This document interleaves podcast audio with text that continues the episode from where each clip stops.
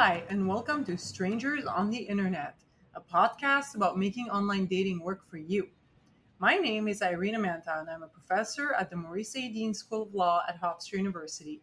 I am also a dating coach and consultant to the dating app industry. And I'm Michelle Lang, a senior lecturer in psychology at Christopher Newport University in Virginia and a clinical psychologist in private practice. All views expressed in this podcast are our own and not our employers. Last time, we had an incredibly enlightening chat with our guests Anna and Jen about their experiences with catfish.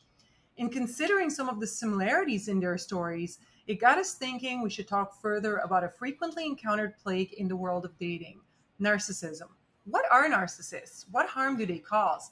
And how do you protect yourself against them?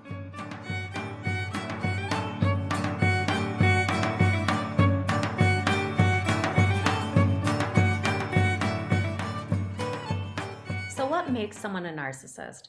First of all, we should distinguish between narcissistic traits and the clinical diagnosis of narcissistic personality disorder. Not everyone with narcissistic traits has full blown narcissistic personality disorder, and neither you nor we should apply a diagnosis to someone. Well, I could if I were that person's therapist. But even I, outside of a therapist client relationship, don't have sufficient evidence to diagnose someone with a personality disorder based on what they're presenting on the apps or early dates. So, someone can display narcissistic tendencies and, in that sense, be a narcissist, but he or she may not have narcissistic personality disorder or NPD. The latter is an actual diagnosis with specific symptom criteria.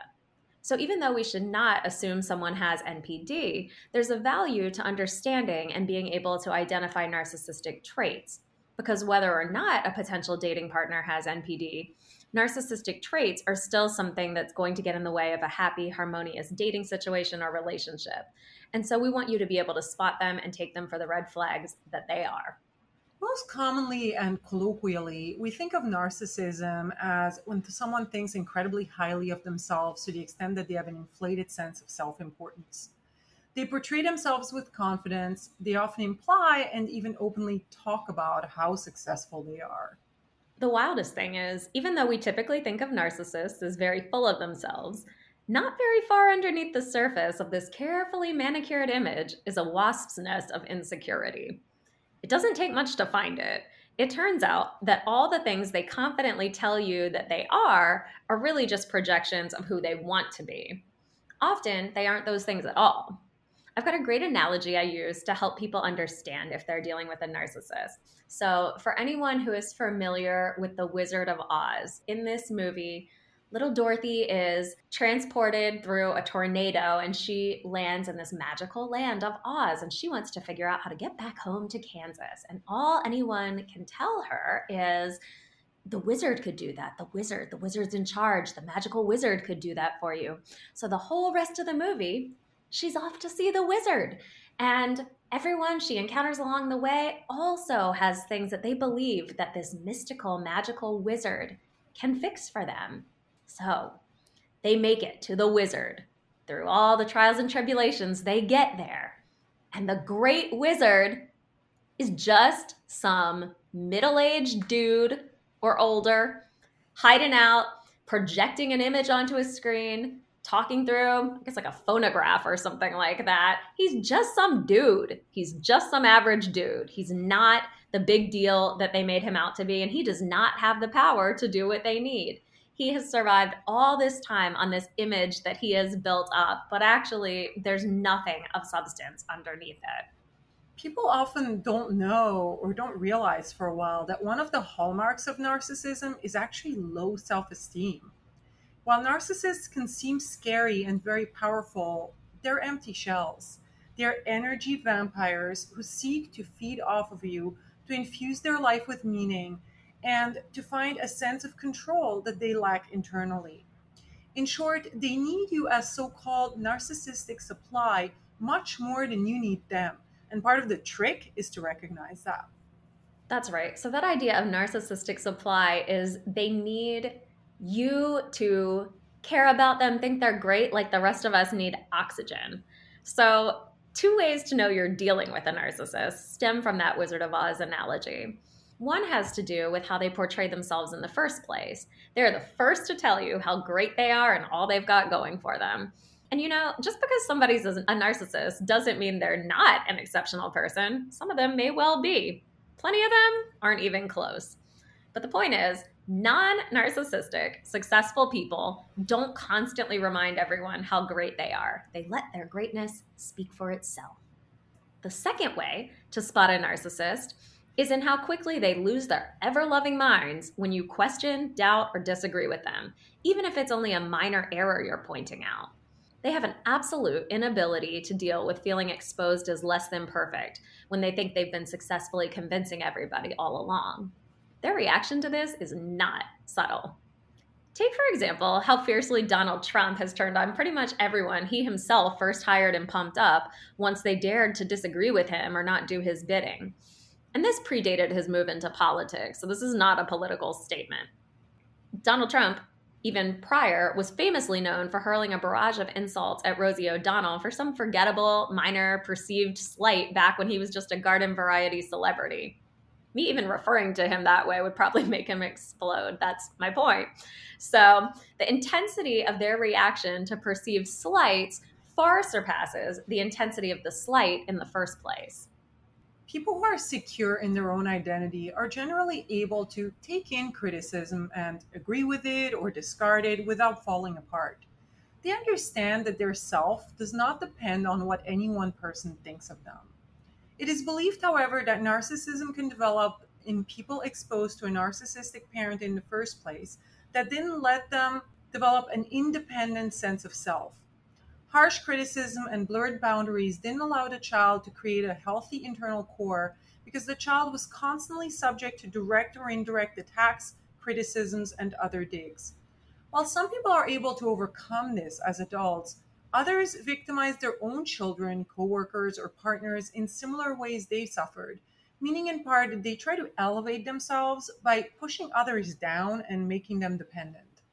Yeah, absolutely. It turns very quickly into a me against you, me against the world type of scenario with them. You're either with them or against them. So it's important to understand that even though they project an image of confidence and success, that's all it is a projection, a mask. It's fragile and therefore easily threatened. They need everyone around them to buy in. It's like if they can convince everyone else that this image of them is the truth, then maybe that can make it the truth. But again, just under the surface, not that they'd ever admit it, but evidenced by the fact of how easily angered and how terribly threatened they feel when someone casts doubt upon any aspect of this image that they've cultivated, reveals that at some level, they can't even admit to themselves that they are in deep denial about, that there's deep insecurity and a deeply lacking sense of self. It's all an image. Another thing to know is that narcissists are so focused on themselves that often that's the only place they're interested in devoting energy. They only care about others to the extent that others represent something they want to be associated with. For this reason, when it comes to dating, narcissists often seek out attractive, accomplished potential partners, people who seemingly have things going well for them. Narcissists also paint themselves in the same kind of way. They often are concerned with more superficial things like image, status symbols, or high quality brands. They often want to be with those who have attributes that they themselves lack, such as goodness or empathy. So, what does that look like on dating apps? Narcissists will often appear great at first, knowing how to tell women what they want to hear and how to love bomb them until these women are hooked. Over time, one prominent feature of dealing with a narcissist will be a pattern of inconsistent reinforcement, which is exactly what Anna Rowe described in our episode with her. Many listeners are probably familiar with the experiments of Ivan Pavlov, where he was able to get dogs to salivate at the sound of a bell after initially pairing the bell with a food reward. Well, turns out that the most effective way to train dogs to do what you want is via intermittent rather than constant reinforcement. And the same is true with narcissists and their victims. Narcissists keep victims on their toes and get them to give more and more in the hopes of occasional positive reinforcement. This is why I always hammer home that we need to be suspicious of mates and, frankly, of people in our circles generally who don't treat us with a consistent level of kindness and attention. I've said it in previous episodes you can't get a narcissist to be nice in any lasting way. It will always be a cycle of idealization and devaluation, with the narcissist being uninterested in giving any more than is strictly necessary to keep the victim hooked. It will never be an equal loving relationship. The love bombing can be pretty damn addictive, and non narcissists might seem less sparkly or interesting. But there is no happy outcome with a narcissist. Listen, if I were reading this, I would have highlighted that passage. This stuff is so important. And so, as you said, Irina, it can and does often start out sparkly, and you feel like you're being treated so well. That is because you're being objectified. The narcissist wants to revere his or her new acquisition, whom only a great person such as themselves could have landed. You must be great because they want you and they're great. So everything's great, right? So, where does it start to be a problem? Well, the first time you deign to have an opinion different than theirs about matters of right versus wrong or better versus worse, or when you catch them in a lie and slowly start to realize they will lie about pretty much anything that would threaten the image they want to construct. They lie to uphold that image. So, because they are singularly focused on preserving this image of themselves and of their own goals, if you want A, but they want not A, then you want the opposite of them. Therefore, you are an obstacle to what they want and a threat to their self preservation. That's so true, Michelle. And this is a consequence of how they're so solely focused on themselves the lack of empathy for someone else. Because having empathy for someone else's belief or need, if it in any way encroaches on their own beliefs or needs, they see as taking from them. And that's something they're not willing to tolerate. In their mind, it is all about them. They don't have much empathy for others because others are of little value to them beyond the extent to which they boost the narcissist up. When you disagree with or question them, you're no longer doing that, and therefore you become the enemy. And they are quick to punish those that question them or their authority.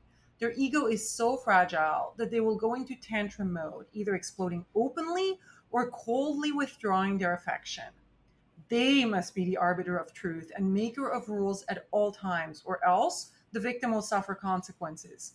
They also hate being made to look bad, genuinely or in their own eyes, in front of third parties. So, a partner that criticizes them to others or even isn't uniformly laudatory will be made to suffer. Honestly, they often don't have that much of a sense of humor. They're unable to laugh at their own missteps, instead, they deny them and they cruelly mock others as part of their power games. They will also deflect by doing things such as saying that the other person can't take a joke when they themselves are thin skinned about much more innocuous comments than they themselves dish out. In this and other ways, they are masters of projection. They often accuse their victims of exactly the behaviors in which they themselves engage, such as cheating. Michelle, how can people stop themselves from falling for narcissists? And how can they learn to disentangle from ones already in their lives? Well, the first piece of advice I would give is be careful not to fall so fast. Some cracks in the amazing image they're trying to project will typically show within a few months. The tricky part is that they often are one weird but small, seemingly inconsequential thing, but everything else is fine. Until there's another weird thing in isolation. And so you've got to not write those things off so that you notice if they start to accumulate. Pay attention to their ability to be there for you, and also how empathic or not they seem when others in their life are going through hardships. The longer it takes for you to really need them to show up for you, and for some of us, that can be quite a while if you're lucky and misfortune doesn't strike you too often.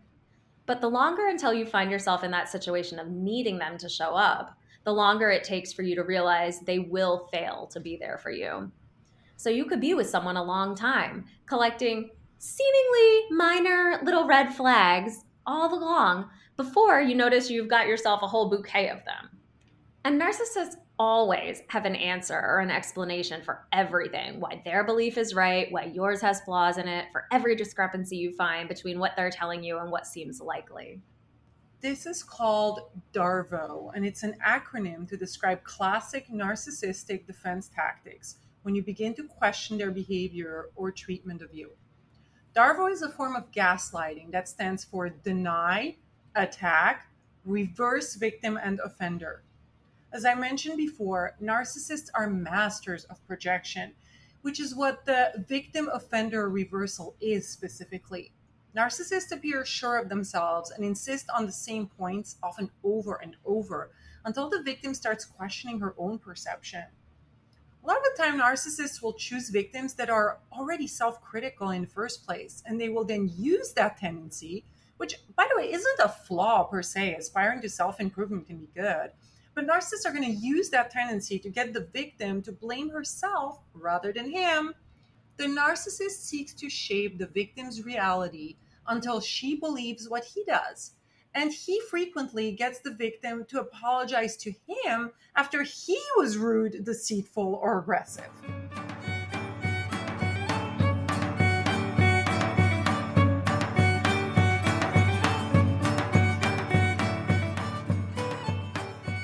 To sum up what we covered today so far, narcissists don't have a stable core. They are energy vampires that will suck you dry. You cannot reform narcissists, no matter how much you love them or how kind or firm you are with them. You need to get out. The optimal level of dealing with narcissists on the dating market is zero. Recognize love bombing and run as soon as you encounter inconsistent behavior.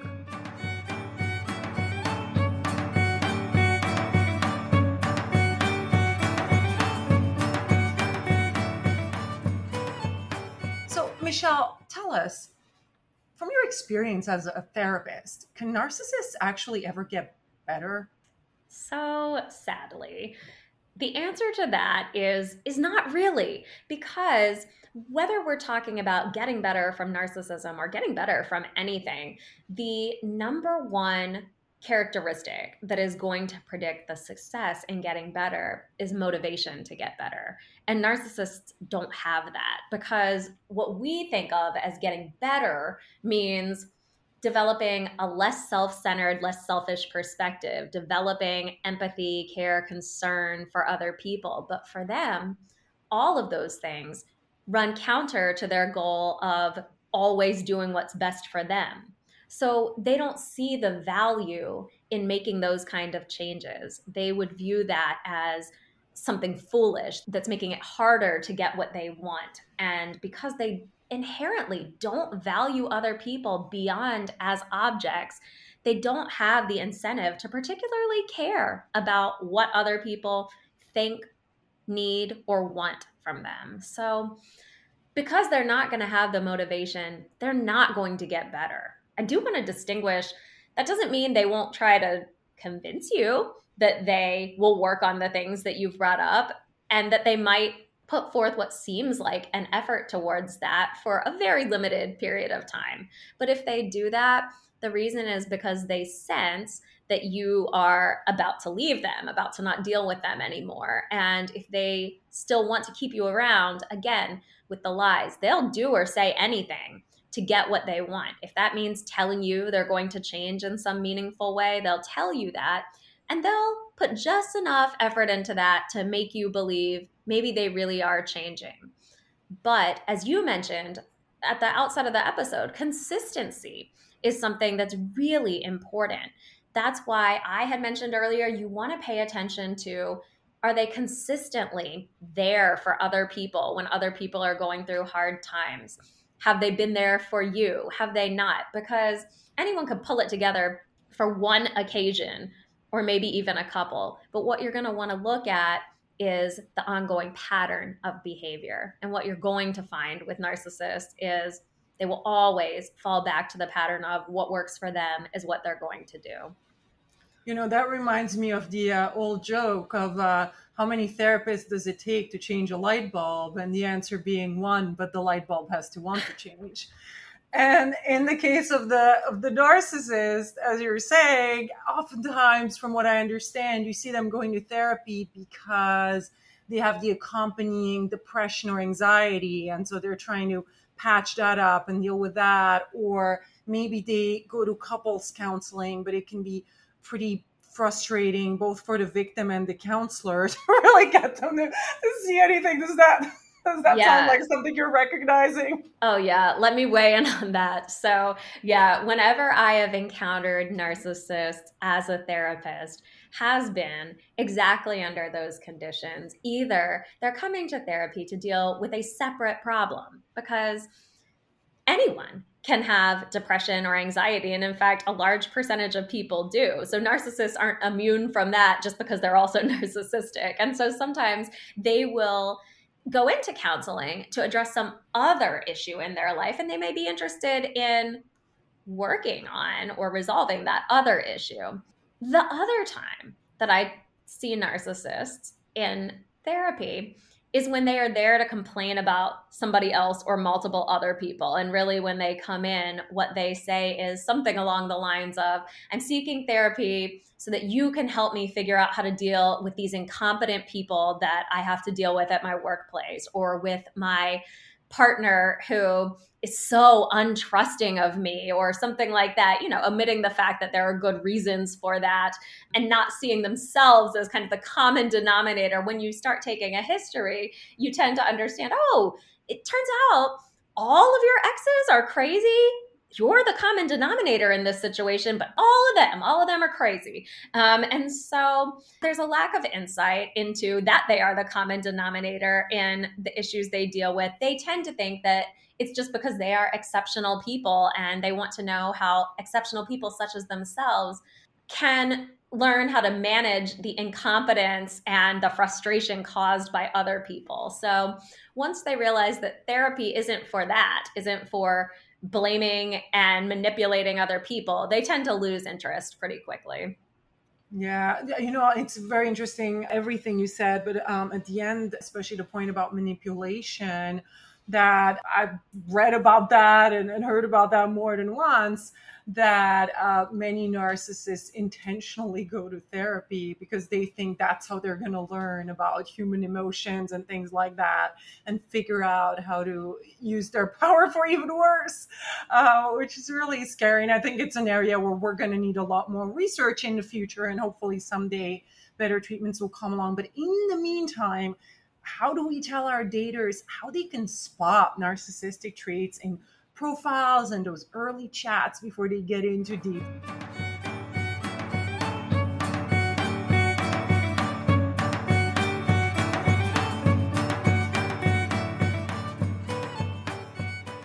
So they're not going to get better, okay? We're good on that. But how can you try your best to avoid them in the first place? Irina, what advice do you have for how to spot narcissistic traits in profiles and chats before getting in too deep? Well, there's a lot to say about that. Some of it is really, uh, I would advise our listeners to go back and listen to our previous episodes and follow some of that general advice because a lot of advice that we gave was specifically to avoid that type of problematic person. But to highlight some of the most important things, let me say first of all that some of them are very clever. So don't blame yourself if you didn't catch them immediately. Like it might not be in the profile or it might not show up in yearly chats. But there are some things you can look for. Does the person seem really arrogant or vain? That's often going to be correlated. Correlated means hashtag not all vain people, right? Not everyone's going to be a narcissist, but having a lot of gym selfies, a lot of kind of Instagram worthy stuff. And if you also happen to see their social media that is at times linked to the dating profiles these days, are there a lot of very staged shots where they're trying to be like something out of a magazine and they're clearly trying to, as you said, manicure this image of themselves as perfect and beautiful and Hollywood worthy. So that's a start. I also really don't like when people either in the profile or chats engage in negging. And that is also something that often comes from a narcissistic place where essentially narcissists will use humor in really nasty, detrimental ways that I don't think are funny to most people. And then if you call them on it, as I was mentioning earlier, they'll say, like, oh, it's just a joke. Can't you take a joke? And, and then somehow it's on you for being too, quote unquote, sensitive or something like that. But essentially, anything where they're trying to push you down to prop themselves up is going to be an issue. Yeah, do you want to weigh and, on, on that? Yeah, and not only that they're willing to push you down, which they absolutely are. But another thing that I'm really thinking about as we're talking about this is so there is some overlap between narcissism and self-esteem you know um, there are some similarities there but there are also really key differences um, between narcissism and healthy self-esteem and one of those is people with healthy self-esteem believe there's enough to go around. They don't need other people to be worse than or to pick on other people or to point out their flaws. Other people can be good, I can be good, you can be good. Whereas with narcissists, it's the exact opposite. They do need to constantly compare themselves to others and for it to be a favorable favorable comparison on their part. And so they do tend to be inclined, as you said, like with negging that they'll do that to their partners and they'll also do it when they talk about other people. And so I think that's an important distinction to realize and and if you can notice it in early conversations with them. If they're quick to put you certainly or other people down, that is such a narcissist move. Yeah, and you know we do have to be sensitive to the fact for example that people from different backgrounds might have different senses of humor. And there is a cultural component to some of that and a socioeconomic component. And so one can only paint with a broad brush, but so much. But a lot of it, you kind of know it when you see it. And especially when you start recognizing patterns, like you said, that end up creating a bouquet of red flags because it's not necessarily going to be one joking comment that's going to lead you to say, aha, this is a narcissist. But when these things start accumulating, uh, so for example, there's some negging and then there's some inconsistency in behavior and things like that, that becomes uh, problematic. I would say another thing is like trying to get the person hooked. And then as soon as they think the person is hooked, they start breadcrumbing them, right? They start being less available. And if you call them on it, they try gaslighting you. So we need to talk more about the gaslighting here. Essentially, you, you make a sensible claim based on your observation of reality, and you are told you are wrong you're just wrong. That didn't happen. No, I'm not calling you less than I did before. I'm not taking longer to text you back than, than I did before. And some of these things are literally objectively measurable. Right? We have timestamps and you can see whether it's happening or not. So th- those hopefully will be some of your anchors back to reality, which is why I mentioned them. Uh, where you can say to yourself, first of all, no, actually, that really did happen. And look, a lot of people might get defensive for all kinds of different reasons, certainly. But if you just sort of see your concerns not taken seriously and the behavior doesn't quickly change back to something more positive, it's perhaps time to consider retreating.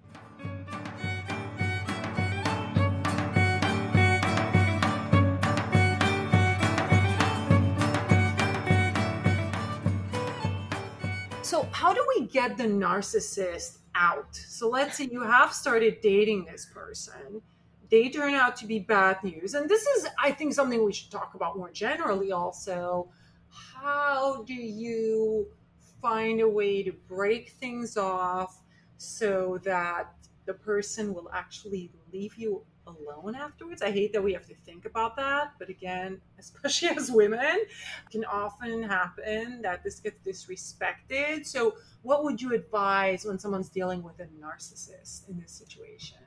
Gosh, and you know, I know you said I hate that we have to think that way, especially as women, but also it can be tricky for people of any gender because, so you said we also should address this issue more generally. And we have in earlier episodes how to get anyone out of your life when you've decided you don't want to date them anymore. And what we talked about was if you could not ghost them, but just give them a firm but polite, hey, I don't think that we're the right fit for each other, but I wish you all the best. I mean, that is good advice for how to end things with somebody. However, when you are dealing with a narcissist, that is not going to be the end of it. They do not accept things ending on other people's terms. Well, anyway. And so you do need to be prepared to be more firm and to not engage in back and forth with them. So you still let them know assuming that they haven't done anything to warrant you just cutting them off completely. You know, we've talked in prior episodes about how disrespectful we find ghosting to be. But that being said, if somebody is treating you with just lack of decency, as sometimes narcissists may do, that is a different case. But assuming that you've realized mm, this person may be somebody dealing with narcissistic tendencies and I'm not interested in dealing with them anymore, I still would say start with the polite. I think that it's better that we move in different directions. It's been nice talking to you, but I'm not interested in continuing this anymore and leave it at that. But you need to be prepared to follow up on that. They will write you back, call you however ways that they have of getting in touch with you. They will. And they will do one of two things. They will either try to start apologizing and love bombing you um, to to try to get you back in line or they will try the more gaslighting approach where they are telling you i don't see what the problem is I feel like you're really overblowing things, and they will be insulting towards you. They may throw a barrage of insults at you. And as tempting as it is to respond when somebody does that sort of thing because it's unjust and it's unwarranted, and most of us don't like to stand for being talked to in those kind of ways or disrespected like that. Truly, the best thing to do is to do nothing, to remain silent, to not engage with them because they are just trying to get you back in the conversation so they can pull you back in to the dynamic they have with you. So, my advice would be once you realize from picking up on the signs we've talked about today that you don't want to deal with this person anymore, make it firm and uncompromising. Anything you would add to that, Irina? Definitely this approach, which is also known as gray rocking, of not showing an emotional response, even when you really want to and you have the perfect response. There is nothing to gain here. You're not going to convince this person of anything. You are just going to waste your time. You're going to make yourself upset. It's really, really hard, but everything you said is so true. You got to get out of there. And you got to get out of there as unscathed as possible, making the narcissist angry. Not that it's your fault, again, because everybody is responsible for their own reaction, but saying things that are more likely to lead to anger on part of the narcissist, if we put it that way, is not going to be helpful to you and for your own life because they can be so punishing and so vengeful and so awful and come up with schemes that you might not, not even imagine you just don't want to have to deal with that. So let them think what they want to think. Let them think you're an awful person. Oh, another thing they love to do is to say things like, uh, "You're never going to find someone as good as I am," and again, oh, try yeah. to push you down, right, and try to make you feel bad about yourself, make you feel unattractive, make you feel unworthy, and all of these different things. They are fundamentally liars. They will say and do anything to get what they want, so you need to be the one to pull away and then stand firm.